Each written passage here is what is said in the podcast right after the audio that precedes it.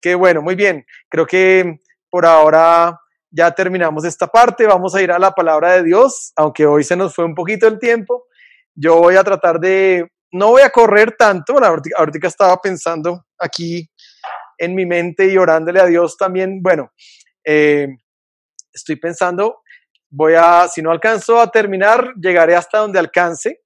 Y, y, obviamente el próximo domingo terminamos esta serie. Esta serie la comenzamos hace ya cuatro, hoy es el quinto domingo atrás, y la serie se llama 2021 eh, Challenge.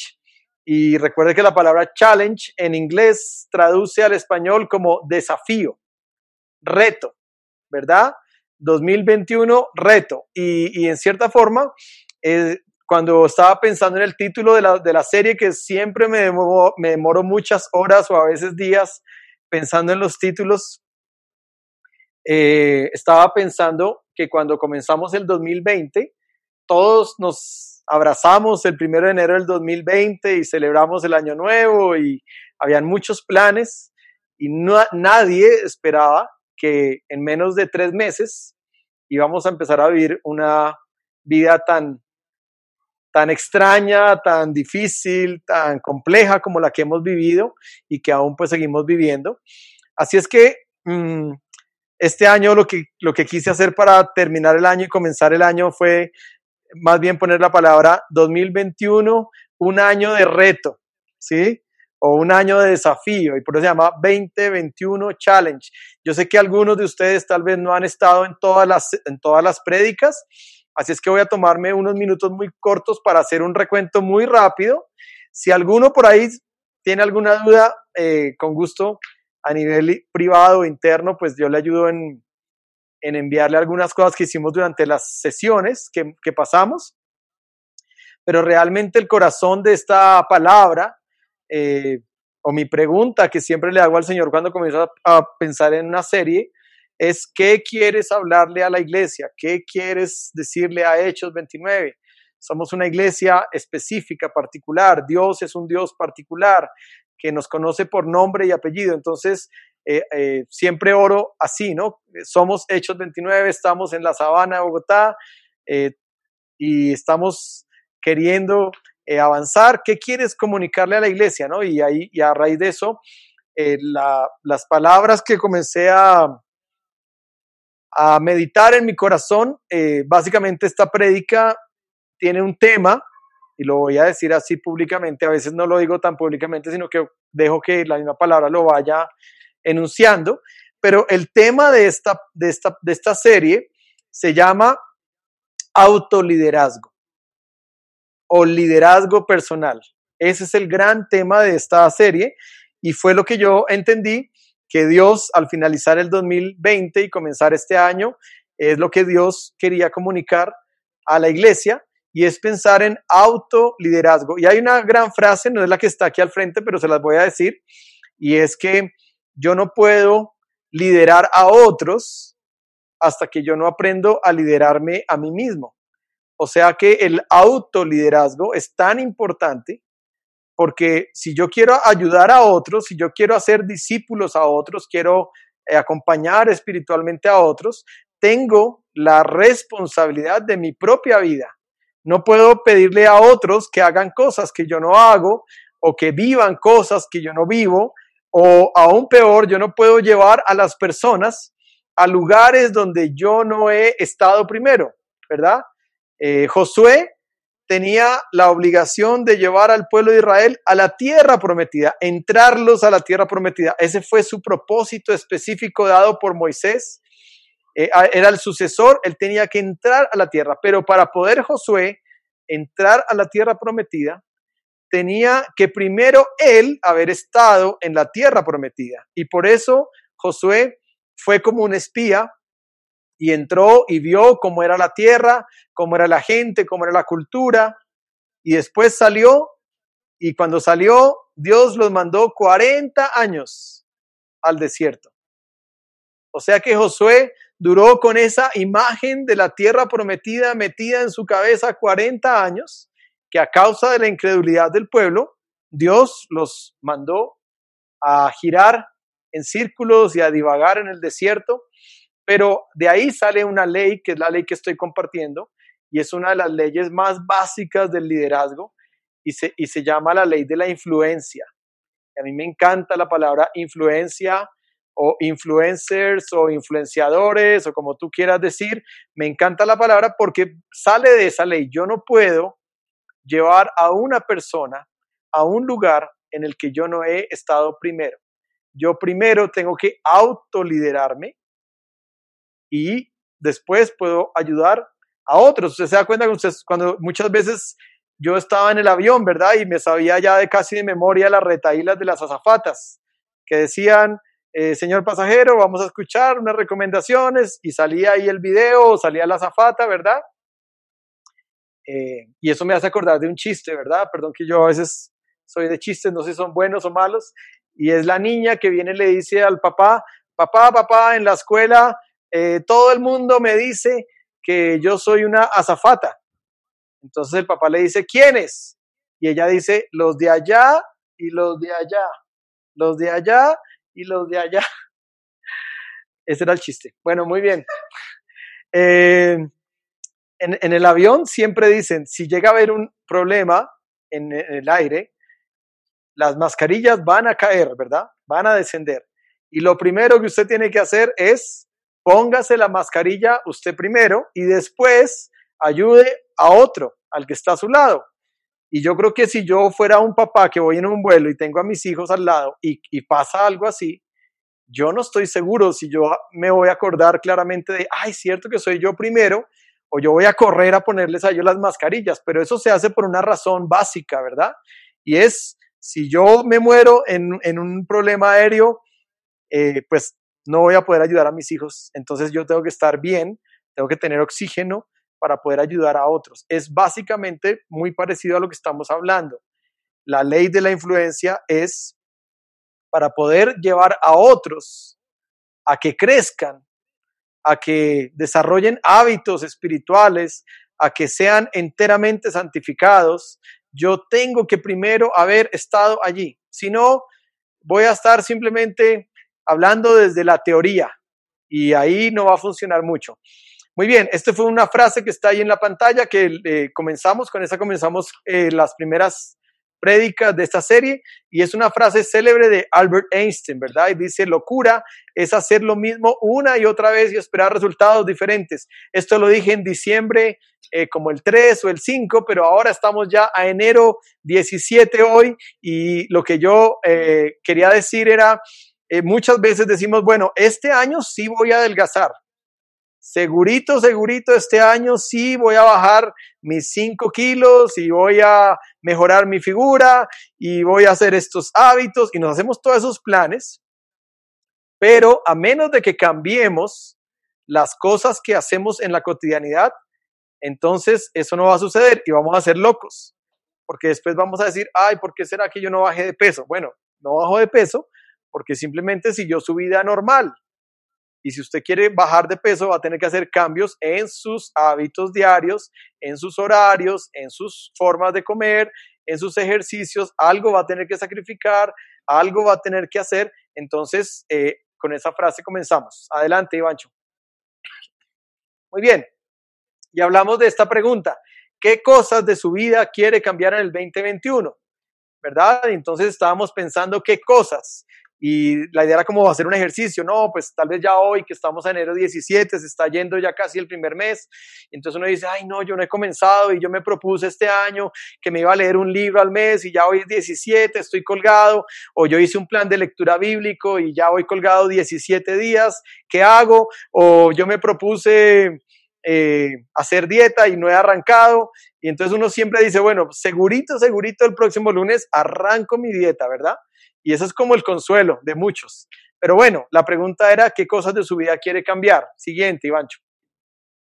Ahora, esta pregunta es muy potente y esta pregunta todavía la seguimos contestando hoy con el mensaje y el otro domingo tal vez haremos el gran cierre para llegar al generacional de enero 31, pero dice, ¿por qué hay cosas que llevamos años tratando de cambiar, pero no lo hemos logrado? Y yo creo que todos tenemos cosas que sabemos que, que queremos cambiar, pero que uno dice, ah, Otro año y no cambié esto que quería cambiar de mi vida.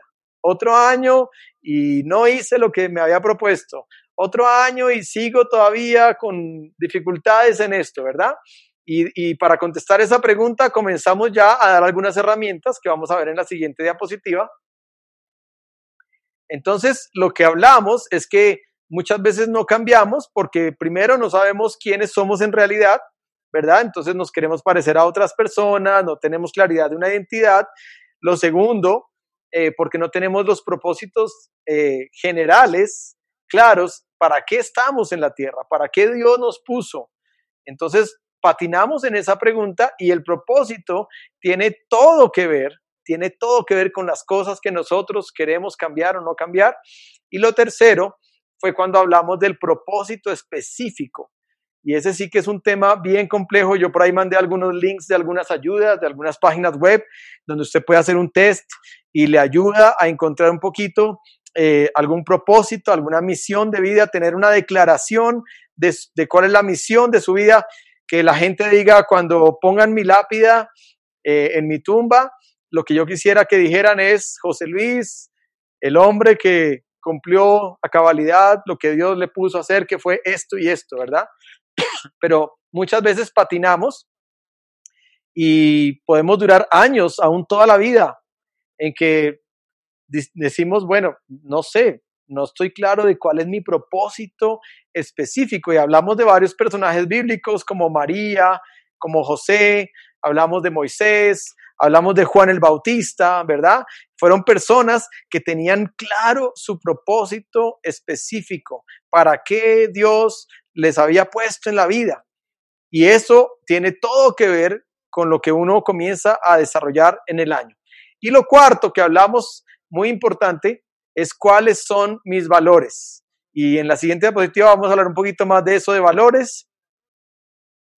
Entonces, precontestamos esta pregunta, ¿qué son valores?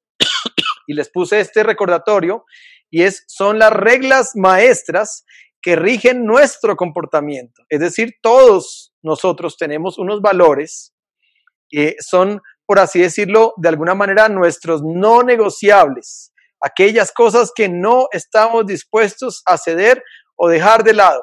Y quiero decirles algo, eh, eh, los valores se comienzan a formar desde que yo soy un niño, desde que yo tengo el recuerdo de, mi, de mi vida a los cinco años o a los seis años, yo comencé a construir valores, cosas no negociables, donde yo digo, esto es lo que yo quiero, esto es lo que a mí me gusta, esto a mí no me gusta, esto lo haría siempre, esto no quisiera hacerlo nunca. Y esos valores se van construyendo a lo largo de la vida, ¿verdad? Y eso tiene mucho que ver con la pregunta, ¿por qué no podemos cambiar cosas que queremos cambiar? Vamos a ver la siguiente diapositiva. Mateo 6:21, Jesús dijo, donde esté tu tesoro, allí estarán también los deseos de tu corazón. Y eso parafraseándolo en cuanto al autoliderazgo, significa donde se va tu tiempo, tu mayor cantidad de tiempo, allí están tus auténticas prioridades donde se va tu tiempo, tu mayor cantidad de tiempo, allí están tus auténticas prioridades. Es decir, eh, los valores tienen que ver con las prioridades y hay cosas que no cambiamos y la respuesta es así, porque no las queremos cambiar de verdad. Siguiente diapositiva. Hay dos tipos de valores, los publicados y los reales. Es decir, ¿qué significa eso? Que todos tenemos eh, un pie en el acelerador del cambio y al mismo tiempo tenemos un pie en el freno del cambio. Suena un poco ilógico, pero así es. Así es, ¿verdad? Y esto fue un tema que estudié muy a fondo cuando estaba pensando y preparando todo esto. Y lo que dicen los expertos del tema es que las personas no cambian porque aunque saben que tienen que cambiar, realmente no quieren cambiar sus valores reales, no los publicados, sus valores reales son los que rigen su comportamiento.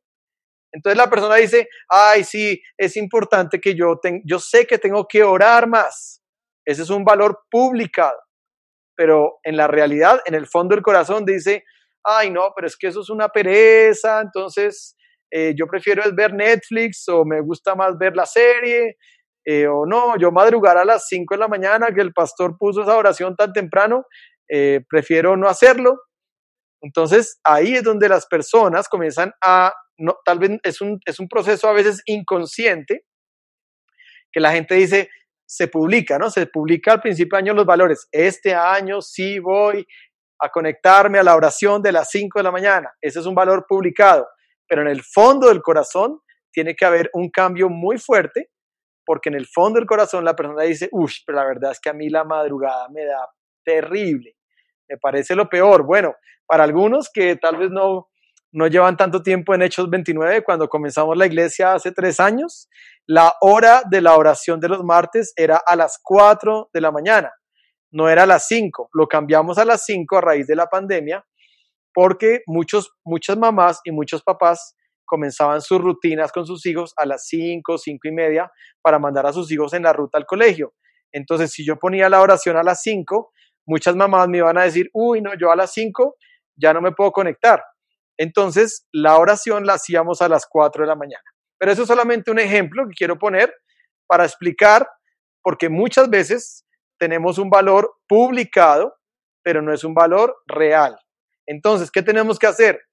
Tenemos que hacer un, cambio de valores, una transferencia de valores. Y saben que una noticia, aunque voy haciendo ya el cierre para el otro domingo, hacer cambios profundos puede tomar bastante tiempo.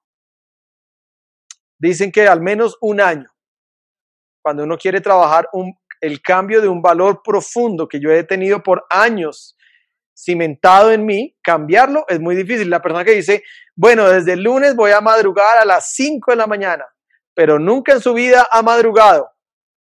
La, respuesta es, cambiar ese valor va a ser muy difícil. Va a tener que tomar varias semanas de reemplazar hábitos, que eso también ya lo hablamos un poco, ¿verdad? Pero ah, eh, lo digo es para que a veces no seamos tan idealistas al momento de hacer los planes y decimos, no, ya desde el lunes eh, no voy a comerme ni un dulce, cero dulces, y no voy a comer más harinas, cero harinas. ¿Y sabe qué pasa? Que esos cambios no suceden así tan rápido, es difícil, pero hay que ir haciendo el proceso. Lo que hoy quiero tratar de ver si alcanzamos a llegar, aunque ya me queda muy poquito tiempo, es de dar algunas ideas de lo que tenemos que hacer. Adelante con la siguiente, Ivancho, gracias.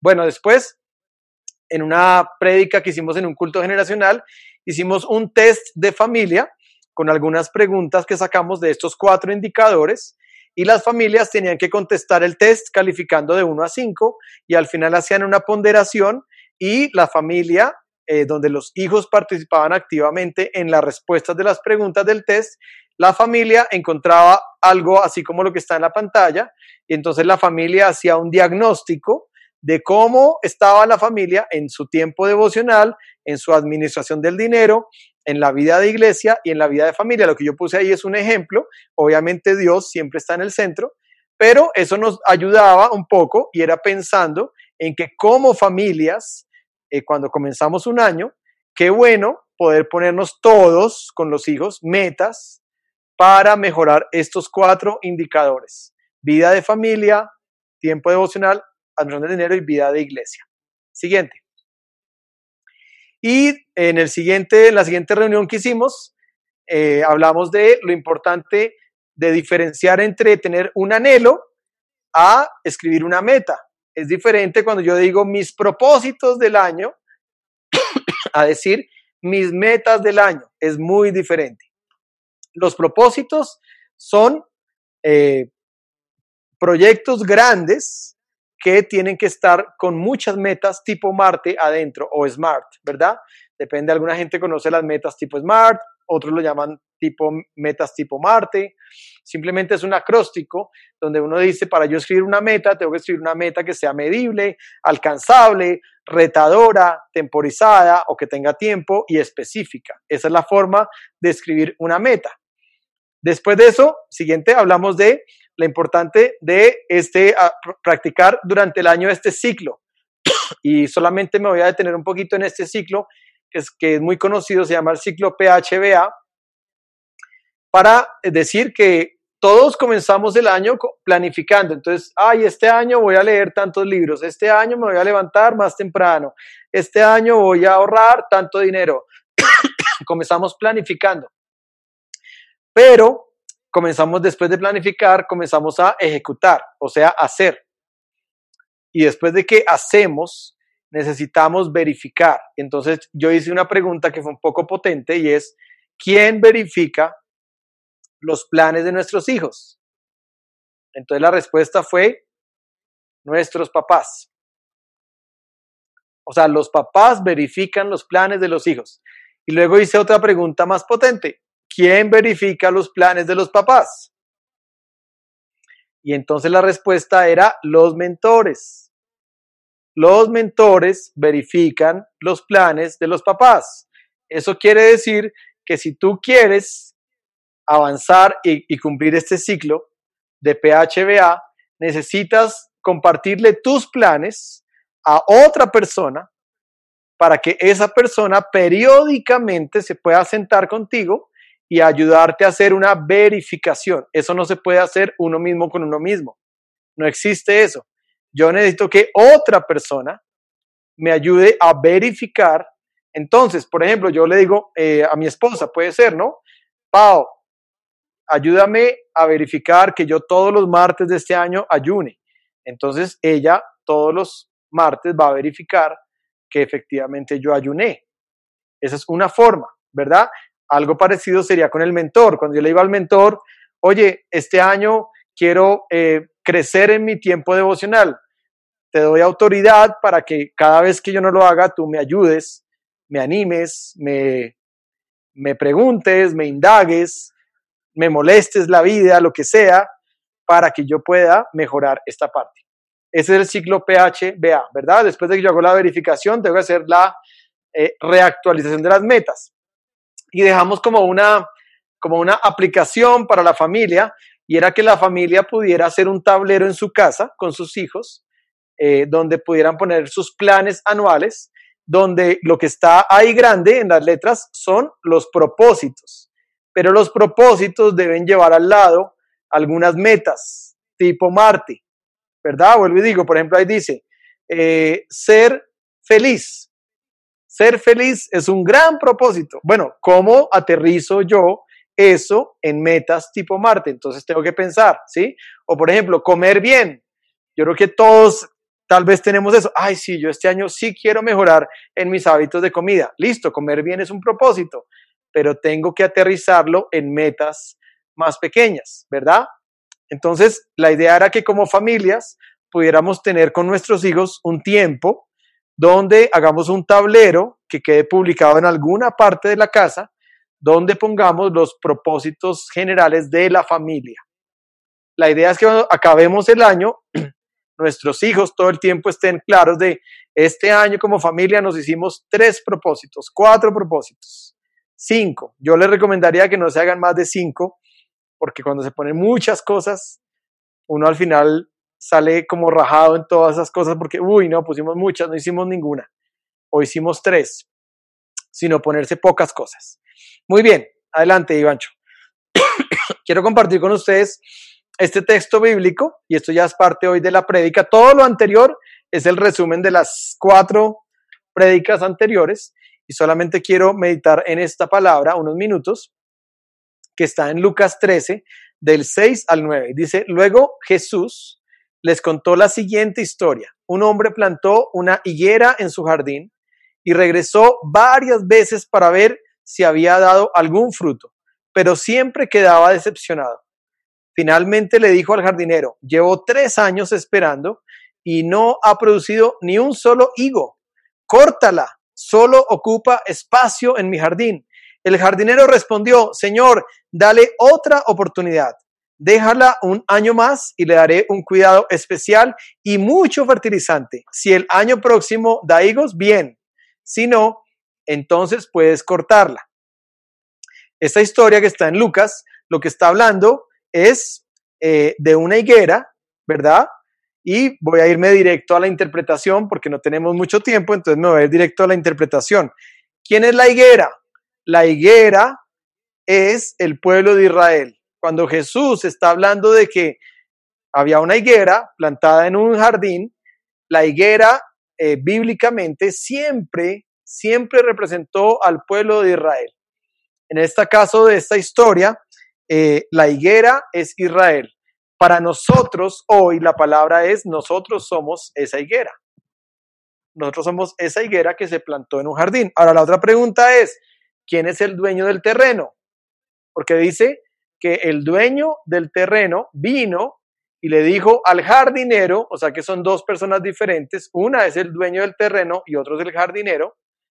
El dueño del terreno le dijo, ¿sabes qué? Ya corta esa planta. Hemos venido varias veces por tres años y no hemos encontrado frutos. Entonces, ¿quién es el dueño del terreno? Es Dios Padre. Dios Padre es el dueño del terreno. ¿Quién es el jardinero? El jardinero es Cristo. Y Cristo llevaba tres años predicando en Israel, tratando de que la gente reconociera eh, la necesidad de volver de verdad a Dios. Entonces lo que está hablando esta historia es que Israel era la higuera, que Israel no cumplió el propósito de la higuera. ¿Cuál era el propósito de la higuera? El propósito de la higuera era dar fruto. Entonces, como la higuera por tres años no dio fruto, entonces el dueño del terreno, que es Dios Padre, está diciéndole al jardinero, que sería Cristo, ¿sabes qué? Ya esta higuera no dio fruto, no cumplió su propósito, entonces solo está ocupando espacio, entonces por favor mejor córtala. Me parece interesante que el jardinero, que es Cristo, le está pidiendo un año más de oportunidad y le está diciendo, dame un año más o démosle un año más, yo voy a ponerle mucho fertilizante y voy a darle un cuidado especial y entonces miremos si da fruto. Y si no da fruto, entonces ahí ya no hay nada más que hacer, cortarla. Esa historia nos enseña varias cosas para nuestra vida y voy a terminar con esto porque ya es el tiempo y como dije, no quiero correr. El próximo domingo retomamos aquí donde dejamos pero quiero dejarte un pensamiento para esta semana. Y el pensamiento es, ¿cuál es el fruto? No, ese no es el pensamiento, Ivancho. Vamos a dejar esa diapositiva para el otro domingo contestarla. Solamente voy a quedar ahí y voy a decir cuál es el fruto que Dios está pidiendo para ti este año. ¿Cuál es el fruto que Dios está pidiendo para ti? Ahora, quiero decir que hay dos tipos de fruto, ¿verdad? Hay dos tipos de fruto. Eh, está el fruto interno, que está llamado en Gálatas como el fruto del Espíritu Santo en cada persona, y habla de nueve características, amor, gozo, paz, paciencia, benignidad, mansedumbre, fe, templanza, ¿verdad? Entonces, una, una cosa es el fruto interno, el fruto del Espíritu Santo que produce en nosotros, estamos hablando de autoliderazgo, en la medida en que yo, José Luis, cada vez tengo que mostrar más amor, más gozo, más paz, más paciencia, más benignidad, más mansedumbre, más fe y más templanza o dominio propio. Entonces, eh, en ese fruto interno, Dios, seguramente Dios nos muestra cosas que nosotros tenemos que trabajar de nuestra propia vida. ¿Verdad? Algunos necesitamos más paciencia que otros. Otros necesitamos más fe que otros. Algunos necesitamos más mansedumbre que otros. Otros necesitan más amor que otros. Pero lo cierto es que todos estamos creciendo en ese fruto que es el fruto interno. Y el otro tipo de fruto es el fruto externo, que se ve representado en la gran comisión, cuando yo dedico tiempo de mi vida para ir y hacer discípulos a otras personas, cuando yo evangelizo la gente que está en mi conjunto, cuando yo invito gente a alfa, cuando yo eh, tengo tiempo de discipulado con personas, eso es el otro fruto. Entonces, en lo que yo eh, quiero hablar el otro domingo y para ir entrando en, el, cierre de esta serie, es ¿Cuál es el fruto? Y esa es una pregunta para que tú te la lleves hoy, cuál es el fruto o cuáles son los frutos que Dios está pidiendo de ti en primera línea. En primera línea. Puede ser que uno diga, no, yo todo lo que es externo lo estoy haciendo, estoy ayudando a otras personas, discipulando, estoy metido en alfa, estoy yendo a Fagua, estoy, estoy, estoy, pero resulta que de pronto en tu fruto interno no hay proceso, no hay transformación, no ha habido cambio, no se ve una persona con más amor o con más gozo o con más paz o con más paciencia. Entonces, lo que yo quiero dejarte es para el próximo domingo que tú puedas pensar esta semana y meditar eh, cuáles son los frutos que este año yo voy a pedirle a Dios que me ayude a tener. Porque de no tener fruto estaríamos como el caso de la higuera estéril. Estaríamos secos y estaríamos como el caso en que Jesús está diciéndole al Padre, bueno, dame un año más para darle mucho fertilizante y vamos a hablar de eso. La otra semana vamos a hablar de qué impide el fruto de Dios en tu vida y hay varias cosas, lo que pasa es que nos vamos a alargar mucho si entramos ahí, pero yo quiero animarte a que esta semana tú puedas pensar y meditar en cuáles son los frutos que tú este año quieres desarrollar en tu vida, tanto el interno como el externo. Y eso tiene que ver lo mismo con tus planes, con tus prioridades, tiene que ver con tus metas, tiene que ver con tus propósitos, tiene que ver con tu agenda, con tu tiempo, tiene que, tiene que ver con el, la directriz de vida que vas a llevar este año. Entonces, por eso tiene todo que ver con el 2021 Challenge. Quiero cerrar un tiempo orando. Quiero invitarte allí a que cierres tus ojos un momento conmigo y le pidamos a Dios que esta palabra, Lucas 13, del 6 al 9, que el Señor traiga esa revelación a nuestro corazón y nos ayude a pensar si quizás nos sentimos como esa higuera estéril, podamos decir, Señor, este año no más, no más en eso quiero de realmente lograr esos cambios que sé que tú quieres de mí. Vamos a orar, Señor. Te damos gracias por tu palabra, Padre. Te damos gracias porque tu palabra es viva y eficaz. Y Señor, eh, tú anhelas que este 2021 nosotros hagamos esos cambios y mejoremos cada vez más. Siempre, siempre va a haber algo que mejorar siempre va a haber algo en que crecer. Eh, aún Pablo dijo, yo aún no pretendo haberlo logrado todo. Simplemente hago una cosa. Me quito el peso del pecado que me asedia y prosigo hacia adelante, hacia la meta del supremo llamamiento. Yo te pido, amado Dios, que tú nos ayudes en lo individual a cada persona que está hoy escuchando esta palabra, para que podamos llevarnos esa pregunta que tal vez es una pregunta que viene de ti para nosotros, en lo personal, muy privado, muy interno. ¿Cuáles son aquellos frutos que nosotros sabemos que tenemos que desarrollar en nuestra vida este año? Y que podamos pensar y meditar en ello. Te damos gracias por tu palabra. Guárdanos y protégenos en el nombre del Padre, del Hijo y del Espíritu Santo. Amén y amén.